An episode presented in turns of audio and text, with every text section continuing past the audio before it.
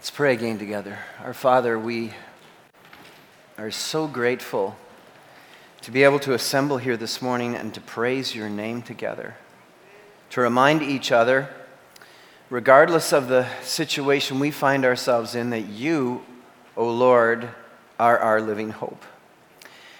And that we can come and praise you regardless. And that we recognize, O Father, that while we praise you now in these days, we get to praise you for endless time because death has lost its grip on us in Christ Jesus, the one who rose from the grave, the first fruits of resurrection, that we might follow him. And Lord, it is our desire this morning as we gather around your word now to prioritize the things that Jesus prioritizes that we would be a praying people and specifically praying the priorities of Jesus. For we pray all of this in Jesus' name and for his sake. Amen. Well, everybody knows or should know how important communication is in relationships. In fact, the major source of marital breakdown is a breakdown in communication. Finances are shortly behind or tied, depending on what study you might read. So, then, how much more important is communication in the most important relationship you have in this life? The relationship you have with Jesus Christ. So that's why we at Calvary have dedicated two of our five essentials to communication with the Lord word and prayer. Here at Calvary, one of our essentials is that prayer is the air we breathe. So, I have a really small introduction this morning. That was it. Because I have a whole lot of content. And I want you to fasten your seatbelts because there's a lot to take in here this morning. And I don't want to steal any time in introduction. I, am sure you're, you're introduced enough. So would you turn your Bibles to Math, in, in your Bibles to Matthew chapter 6, please? Because under the subject of what things are better in private, Jesus lists prayer, which feels surprising at first, especially since we come together and we pray publicly so much, until you take a closer look at prayer and it makes total sense. I hope it will. I think it will. It will. Matthew chapter 6, starting at verse 5. And when you pray, do not be like the hypocrites, for they love to pray standing in the synagogues and on the street corners to be seen by men. I tell you the truth, they have received their reward in full. But when you pray, go into your room, close the door, and pray to your Father who is Pray to your Father who is unseen. Then your Father, who sees what is done in secret, will reward you. And when you pray, do not keep on babbling like pagans, for they think they will be heard because of their many words. Do not be like them, for your Father knows what you need before you ask Him. This, then, is how you should pray Our Father in heaven, hallowed be your name, your kingdom come, your will be done on earth as it is in heaven. Give us today our daily bread. Forgive us our debts, as we also have forgiven our debtors. And lead us not into temptation, but deliver us from the evil one. For if you forgive men when they sin against you, your heavenly Father will also forgive you. But if you do not forgive men their sins, your Father will not forgive your sins. This is the Word of God. So, the first two sections here are how not to pray. And the third section is how to pray. Very simple outline how not to pray, how to pray. So, Jesus first addresses how not to pray. He says, Do not be like hypocrites. We learned about hypocrites last week. They're actors, people who are not honest about what they are representing. They are actors. He says, Don't pray like a hypocrite. Public, private devotion is an oxymoron, like jumbo shrimp. Public, private. You, you can't do both at the same time. That's what Jesus is really diving into. You are either being devoted to God in your prayer life or you are somehow trying to draw attention to yourself. This is what Jesus is concerned about in our in prayer lives. In particular, the hypocrites. They love to pray standing in the synagogues where all the people are and where all the people are gathered for religious things so that they can be seen and on street corners to be seen by men. Making a big show of their religious lives, their prayer lives. There was an old rabbinic tradition that said you could pray publicly, quietly, which began to lose its intention and became more and more showy as time went on. And um, Jesus wasn't having any of it. Now, you might say, well, wait a second, we prayed publicly one, two, three, I think three times already this morning. Is Jesus displeased with that? No, if you look at Matthew 18, 19 to 20, Matthew 21, uh, verse 22, Matthew 26, verse 41, you will see there that public prayer is commended. When we are praying for one another, publicly. It's commanded all through the Old Testament. Prayers publicly for the people, on behalf of the people to God. No, that's commended. What we're talking about here is hypocritical prayer. Prayer that's done just to be showy, prayer that's, that's, that's playing to the crowd. That's what's, what Jesus is talking about here. There are many pitfalls to, to our religious lives publicly because we can easily move across the line and want to show off and want to start people to, to notice how righteous we are, how holy we are, how in touch with God we are.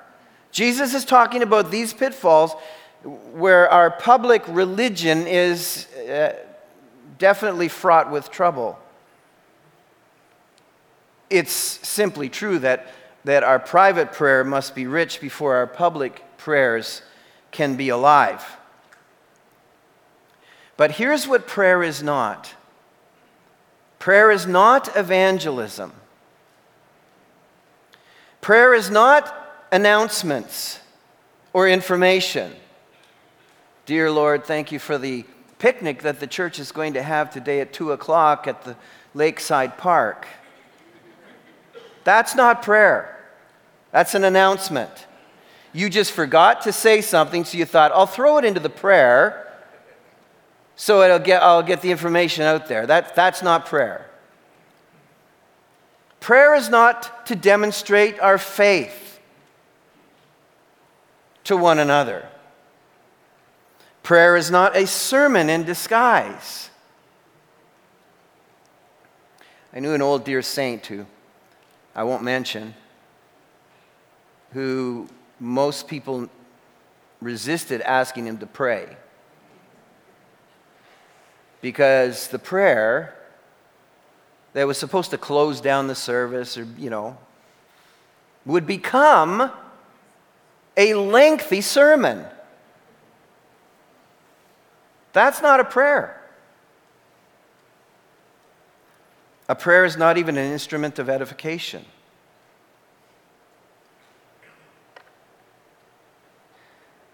Karl Barth has said one of the more profound things about prayer, and it's this Prayer is not prayer if it is addressed to anyone else but God.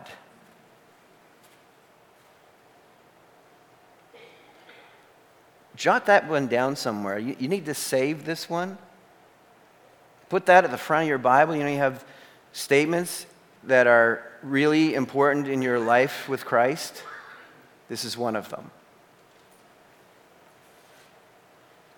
In fact, Jesus says, when you pray, go into your room, or literally, he's saying the inner storeroom. In houses, then, they would have sometimes a, an inner storeroom that actually was the only place that they could lock.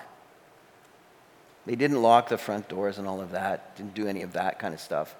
But they would have one where they may lock. It was an inner room. Jesus says, Go to that room. Now, why does he say that room? That, that, that's the room of undistracted privacy so that you alone, no pretension, nobody's listening, you're not putting on a show, you're just talking to God, pouring out your heart to Him. Do you have an inner room? Do you have a place where you won't be distracted by a phone? Your family won't bounce into the room calling your name while you're trying to pray. You're not trying to multitask in prayer. Then and I have this funny relationship of communication. Her in the kitchen, me in another room watching TV.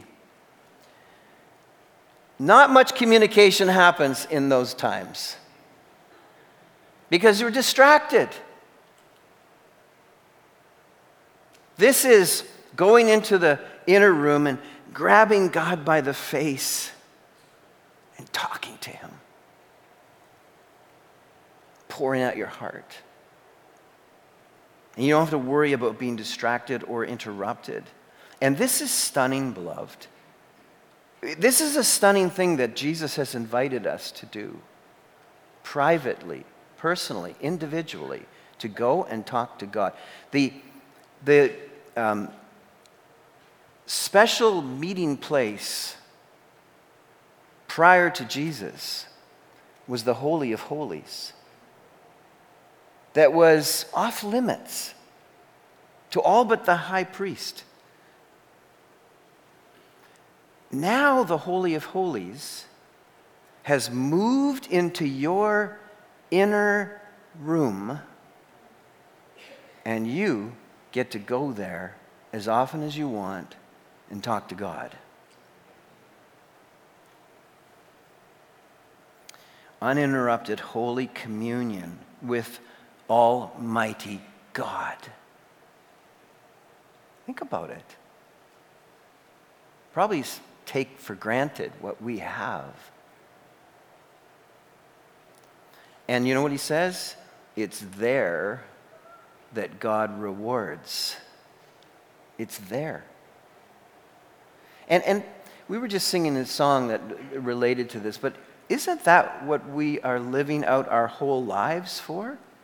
Is to one day enter the presence, the visible presence of God and have him say, Well done, good and faithful servant, to please the Lord, to be rewarded by the Lord with his approval? Well, when you go into the inner chamber and pray to Almighty God, he approves. He's pleased. That's what Jesus is saying. The second, though, he says, is do not be like pagans. See that? When you pray, do not keep babbling like pagans. Don't pray like them. Don't be like don't pray like a pagan. The much of pagan religions and religious babble and repetition like the priests of Baal, remember in 1 Kings 18, who kept babbling and chanting, and Elijah says, Maybe he's asleep. Maybe, he's, maybe your God is going to the bathroom.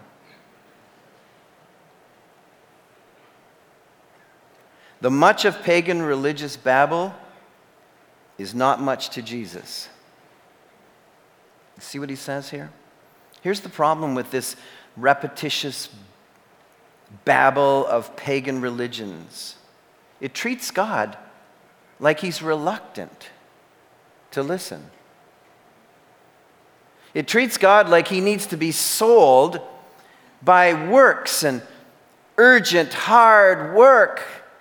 Oh God, please hear me. With incantations and special phrases over and over again, repeated and repeated and repeated, into a frenzy that somehow might earn the ear of God. Or like he doesn't know what's going on. Jesus says, Don't you know that your Father knows what you need before you even enter the prayer room?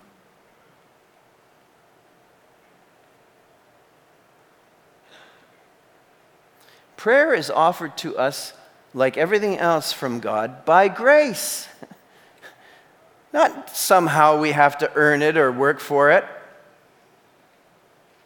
but by grace, not on the basis of much work. Prayer is not some sort of mad burden that you have in your life, but a privilege. God wants to have an audience with you, He wants to talk to you. He loves you. It's not how much, Jesus says, it's how you pray. Not the long benedictions of the Orthodox Jews, not the meticulous five times a day by the Muslims, not the repeated mantras of the Hindus and the Buddhists.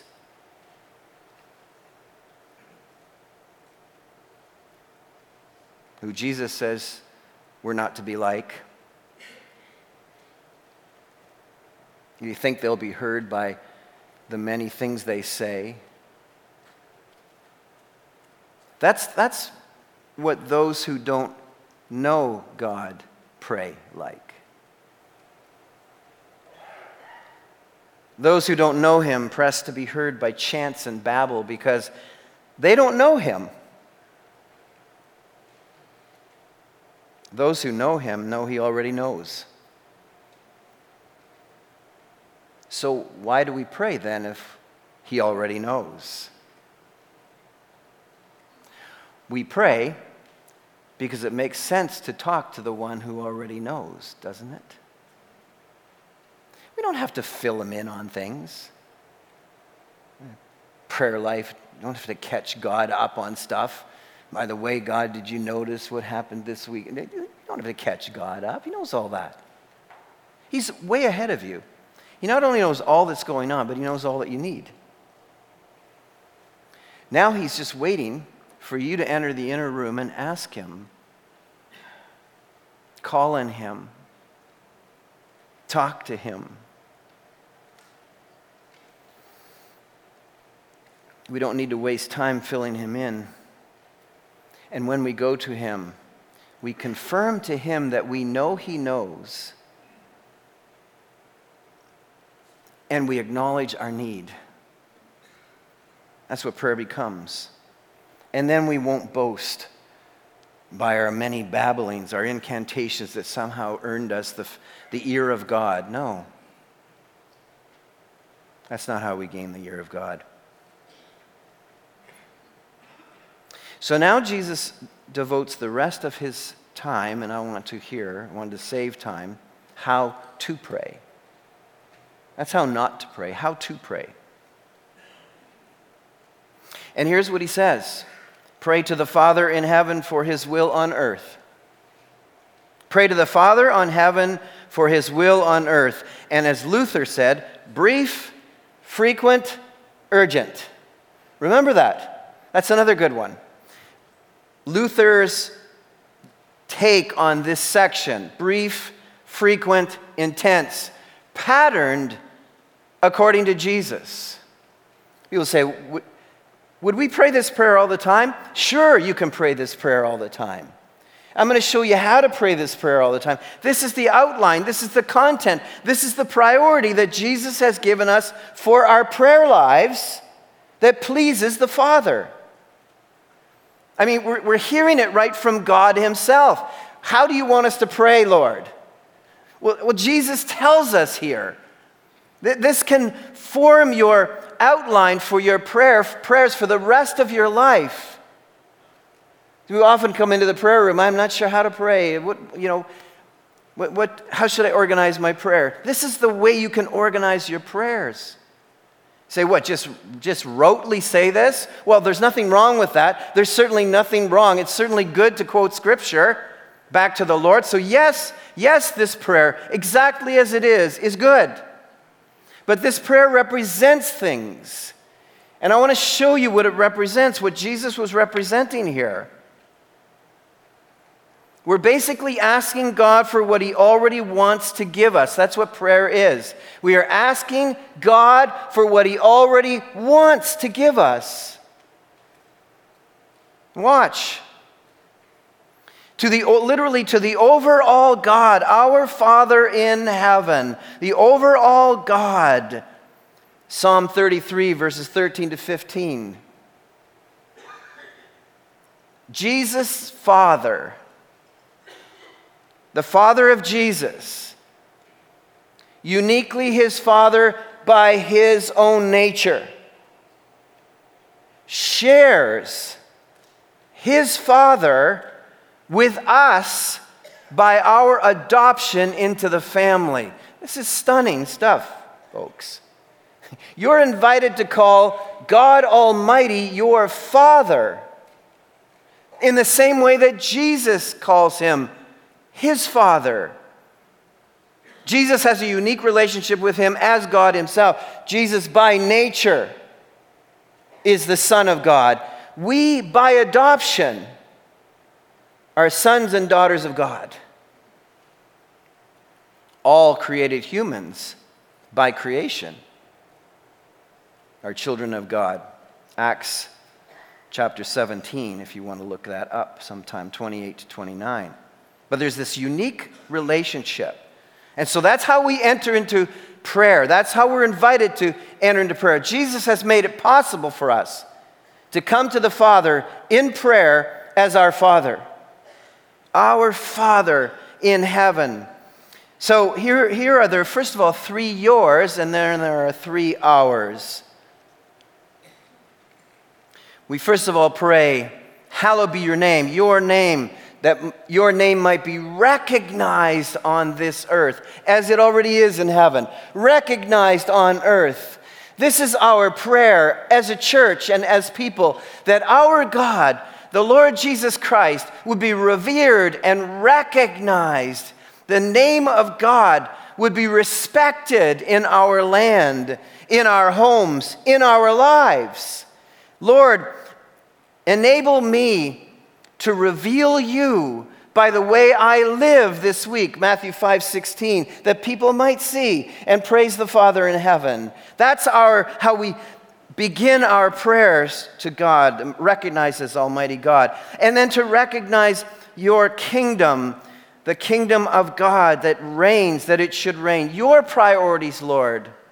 We are asking for His priorities. We are asking that His authority might rule over our lives and our land, that it might spill out from my life and, and, and be seen by all, that, that God is in charge of my life.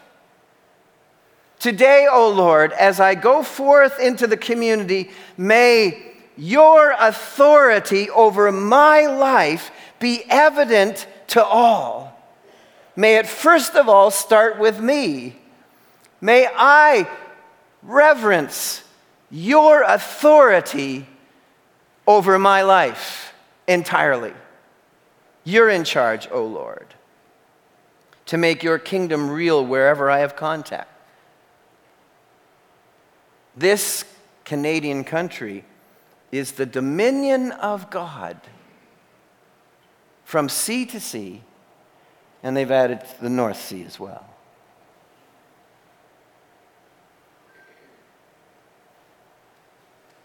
Your word, that it might be authority in my life. Your spirit might be in charge of my life.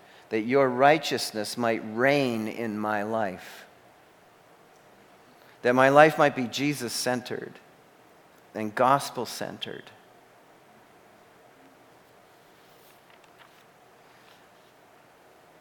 That your will would be done on earth as it is in heaven. That your will, O Lord, might be realized today in my life and in all that goes on around me. It's ludicrous. We, we, we live, brothers and sisters, we live among a ludicrous and arrogant humanity. We literally do. We live among a ludicrous and arrogant humanity. When you think about the Almighty God who rules and reigns over this universe, and where heaven aligns itself according to his will, which is the power source of the universe. All power aligns itself to the will of God in heaven.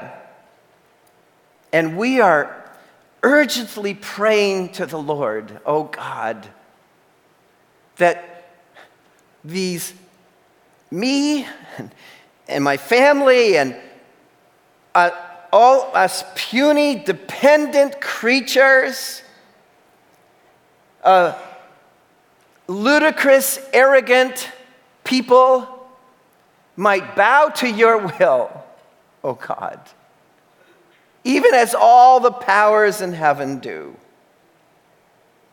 Imagine having to ask God for that.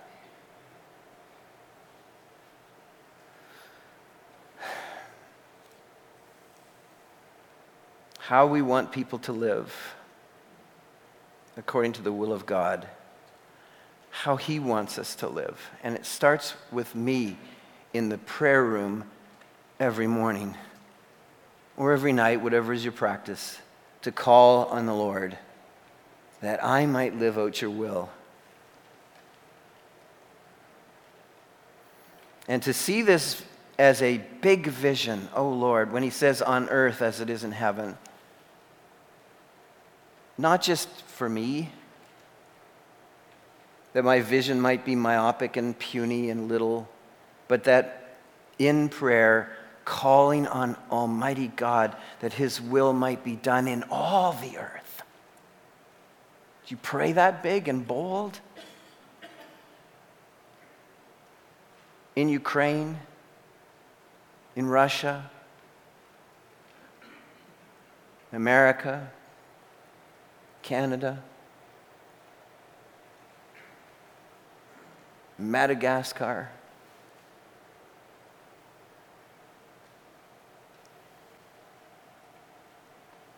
So that God's will will continue to be in my heart bigger than me. That's what Jesus is calling us to. And then the three R's on this Canada Day weekend for our bread. Give us today our daily bread. Verse 11 provision, food. But that's not just what he's asking us to pray about. He's asking us to pray about and everything necessary for preserving and providing for life.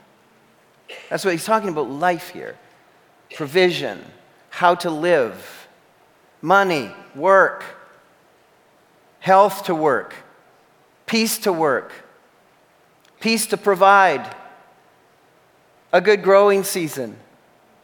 Do you see how this prayer expands, beloved? This, is, this, is a, this moves, and, the, and, and the, literally, we all know that good government is essential, an essential instrument to provide food. This, this moves into, on this Canada weekend and our daily dependence, asking the Lord to make a good economy, to, to, to bring useful work to us. And a government that will enable that to be so. And not scuttle it, ruin it, destroy it, abuse it. How can we have daily bread if those who govern us squander all of our resources and all of our resourcefulness and all of our abilities to provide for our families? Jesus wants this for us. He invites you to ask the Lord for this.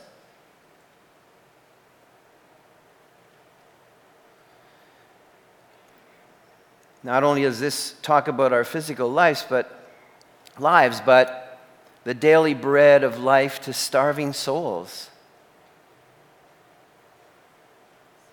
all around us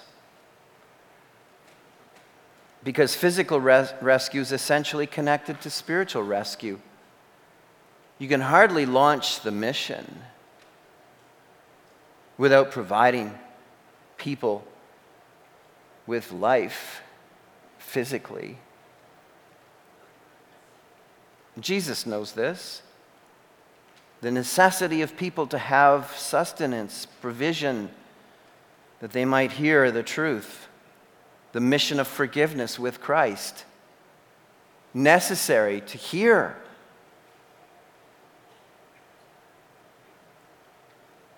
That's why I think he first starts with daily bread and then moves to our debts with God. How will ears hear of forgiveness if their stomachs are empty and they're dying? So then he talks about our debts, the pardon and forgiveness we need. Our sins make us indebted to God. That's what this means. This word literally that's used here, it's not the word for sin, although it's, that's what it's referring to. It, it is actually the word for debt. Forgive us our debts. Forgive us what we owe God. How do we owe God? We owe God because of sin. That's why Jesus came and paid our debts on the cross. He redeemed us. You say, well, why do we need to ask God to forgive us our debts if Jesus has already taken care of that and paid our debt? Be- well, Jesus paying our debt makes it possible for the Father to continue to forgive us of our debts. Because the Bible makes it abundantly clear that even disciples of Jesus sin. If we say we sin, we lie, and the truth is not in us. But if we confess our sins, He's faithful and just to forgive us our sins, sins and cleanse us from all unrighteousness, right? Jesus is now praying about that, or telling us to pray about that. Pray about your debts, your ongoing debts with God, your ongoing sin. Jesus here brings together the positional and the practical realities of sin and forgiveness.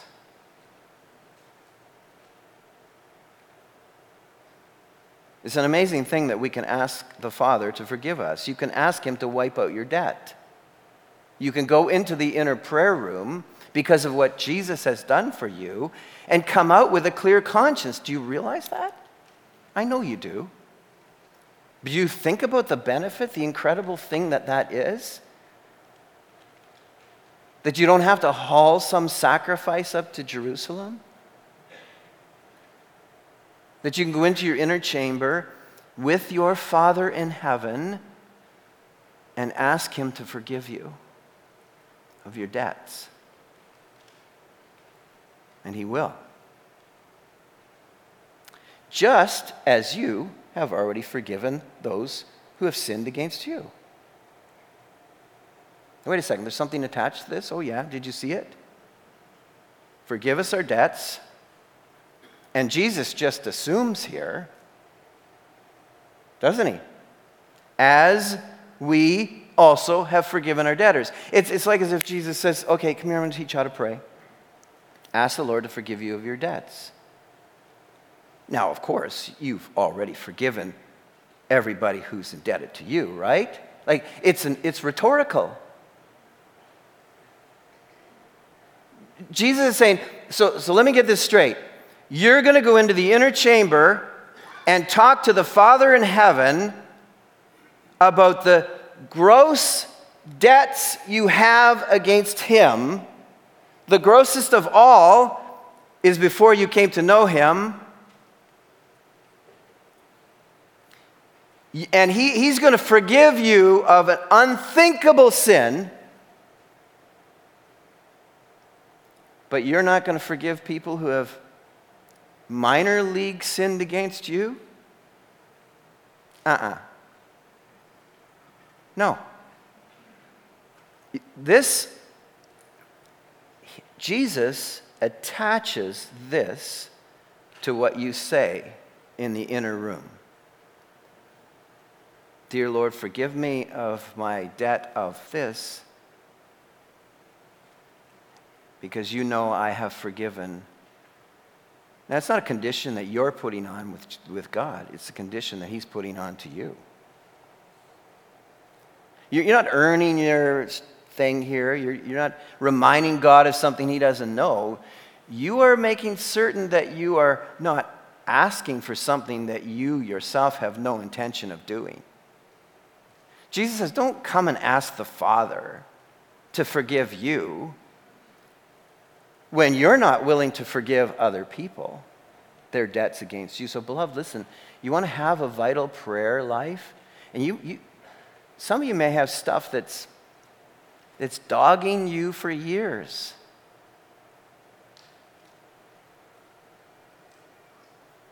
You, want to, you don't want to be a hypocrite, do you? Jesus already said, don't be like the hypocrites. Hypocrites would ask God to do something they have no intention of doing themselves. We already read that in the scriptures. So, do what you pray or don't say it at all.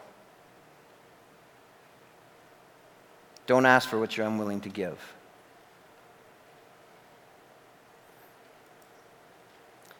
Because when you petition the Lord, to forgive you your debts, Jesus says you are tying this to your petition as well, just as I've forgiven others.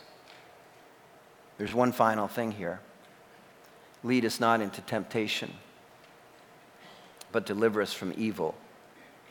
Our temptations. So, Jesus is inviting us to go into the inner room and now ask not to be indebted against to the Lord. So go and sin no more. Our temptations. We're asking Him for protection. We're asking Him for freedom. So we're first of all asking Him for pardon.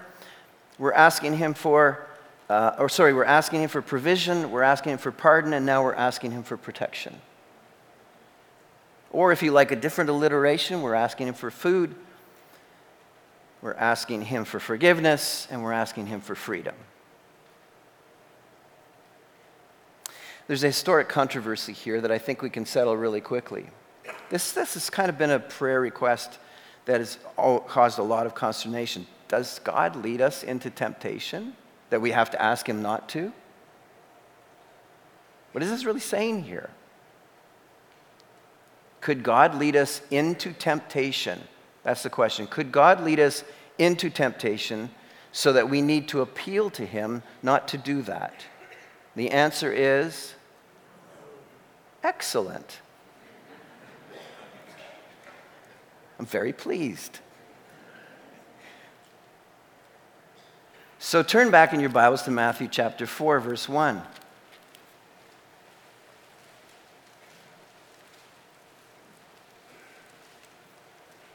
Then Jesus was led by the Spirit into the desert to be tempted by the devil.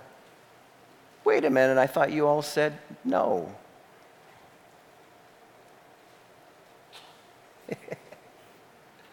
How are you going to get yourself out of this one? James 1, nice. James 1:13. Beauty. God leads, Satan tempts. But God does lead us to temptation.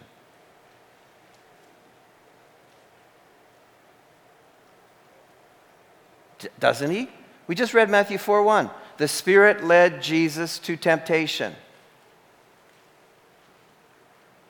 I see a whole lot of faces just, what? God leads us to temptation, but not into temptation. Faith is put on trial by God. What, what do you think Jesus was doing in the wilderness? Being tested, put on trial. So are you and I every day of our lives. You know, what we have here, the picture that we have here is, is life as a temptation minefield. Is, is that not what life is like? And, and we've added stuff to it our, our phones and our computers and all that stuff. Life is a temptation minefield. You step out of your, you don't even have to step out, you step out of your house. It's a, no, you don't even have to step out of your house. Your house is a temptation minefield. What we're asking of the Lord in our prayer is in this minefield, Lord, that you're leading me into because I, I have to move forward, I have to go and do this, I have to do that. In this minefield, please, O oh Lord, do not lead me to be seduced by one of the mines and blow my life up. That's what this prayer is. Do not lead me. Don't let us be led by temptation into temptation. Satan's world is seductive. So, when escorting us through the minefield of temptations, O Lord, do not let us become attracted to a tempting mine. The first Google search of the day will have a picture below it that can very well be a mine. When I was, think, when I was reading, you know, studying this, I was thinking of Clifton Hill in Niagara Falls. Anybody been there? You know Clifton Hill? I, I, I feel like that's, that's, um, well, there it is. I feel like that's what our lives are like. We're walking down Clifton Hill, and Satan is standing at the threshold of all kinds of weird things, seeking to seduce us to be tempted. And, and this prayer is this prayer of the day is Jesus, while I walk down Clifton Hill today, please keep me from turning into the house of Frankenstein.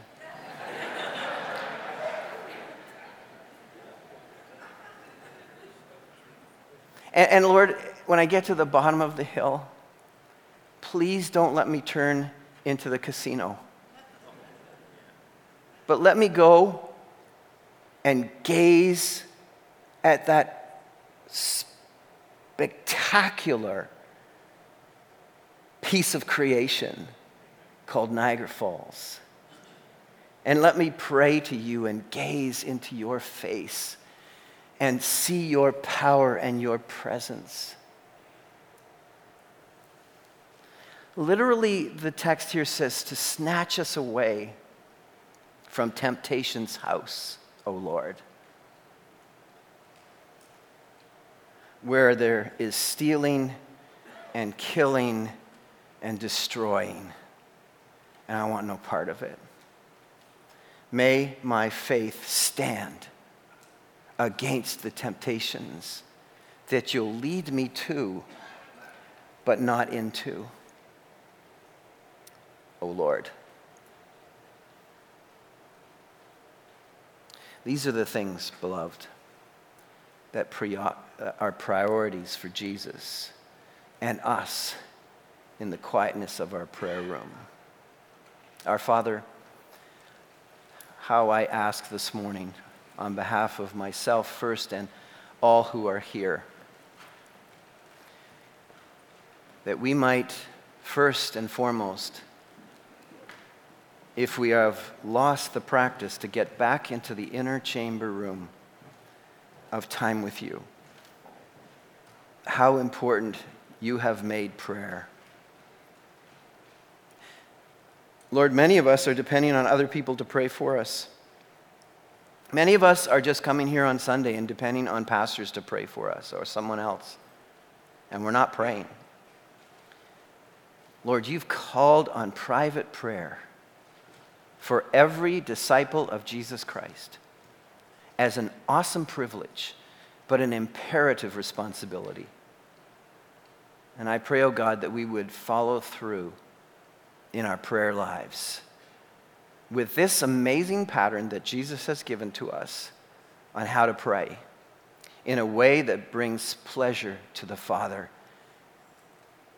He wants to give us what He has called us to pray. And we thank you in Jesus' name. Amen. As I was preparing this sermon this week, I was thinking how badly the greater church needs to simplify itself to the petitions of this prayer. How badly Christians individually need to do that. Because I think we all agree, we see all around us people not just falling into temptation's house, but leaping there, going there on purpose, disregarding the will of the Father, disregarding God. I jotted this down as a, as a finale this morning the priority, priorities of Jesus in prayer form are ignored by the arrogant who untie their boats from the moorings of God's truth, pull up the anchor of His hope, and casually shop the marketplace of Satan's seductive temptations because they are certain they are smarter than an old fashioned Jesus and more enlightened than an ancient wisdom manuscript and stronger than the tempter landscape right now is littered with churches and those who have unfastened themselves from the daily protection of Christ through prayer and his faithful church. That's what I see around us. And it all goes back to the structure of this prayer that Jesus has given us. So, beloved, I think it's important for us as we depart this morning to recite that prayer together. Our Father, who art in heaven, hallowed be thy name. Thy kingdom come, thy will be done on earth as it is in heaven. Give us this day our daily bread, and forgive us our debts as we forgive our debtors. And lead us not into temptation but deliver us from the evil one. For thine is the kingdom, the power, and the glory, forever and ever. Amen. Amen.